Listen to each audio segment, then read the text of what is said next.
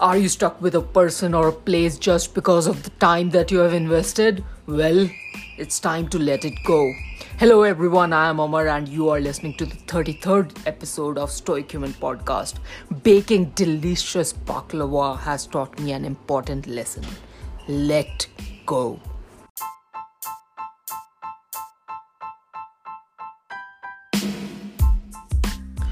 On 29th November 2020, I started to learn cooking from YouTube videos. I'll pick up a recipe and will try to cook it and improve it over day, is what I thought and followed for the next month. I learned a lot of savory dishes like chicken tikka masala, Asian stir fry, carbonara, homemade pizza, and more. I was nailing it. But most of these dishes that I cooked required less than an hour of cooking. Homemade pizza takes a long preparation time, but once you have the final dough, it doesn't take much time to prepare a sauce and toppings.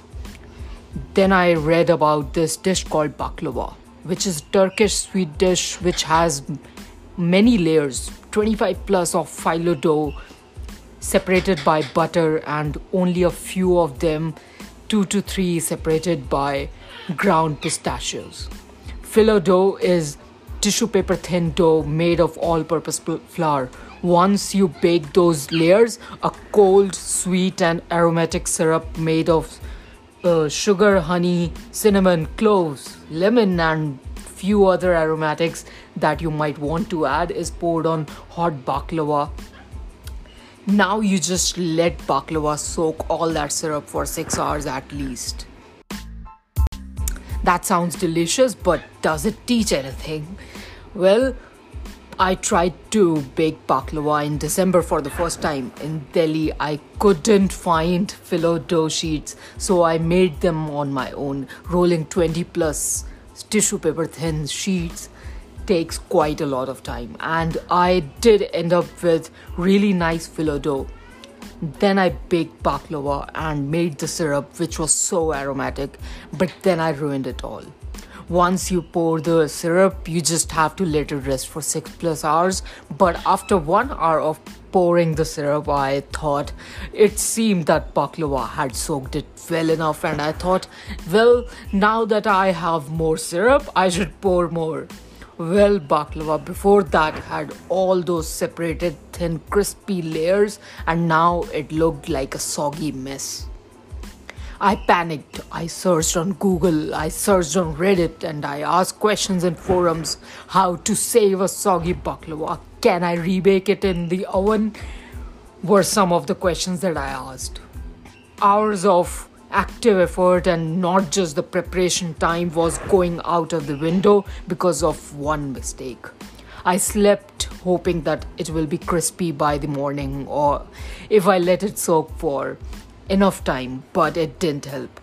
Saving that soggy baklava was impossible.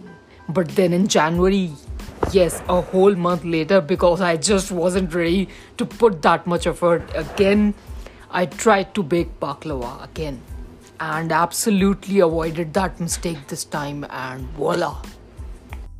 Sometimes you just have to let it go. A lot of times we invest so much of our time in trying to save ruined relationships which even the ones were absolutely beautiful but some actions do so much of damage to them that only thing you can do is let go of it accept that you enjoyed it someday, but now it's time to leave. It will be hard because of all the time that you have invested, but you just cannot save it or get it back to previous situation. You might make it work, lower your bar, just like I did while eating that soggy baklava, or you can stop wasting your time and energy on an unredeemable relationship and bake a new baklava. It might not be perfect, but you might have less sugar and syrup this time or some other imperfection, but it most definitely will not have sogginess of the first baklava which makes every other layer mushy. Well, that's it for this week. I would love it if you could follow this podcast because there's amazing content coming your way every Friday. And check out our written content on stoichuman.com. Follow us on Instagram to get your daily dose of stoic wisdom. The username is stoichuman.com. It is D O T C O M, stoichuman.com. Subscribe to us, our YouTube channel, which is Stoic Human Podcast. Bye and stay safe.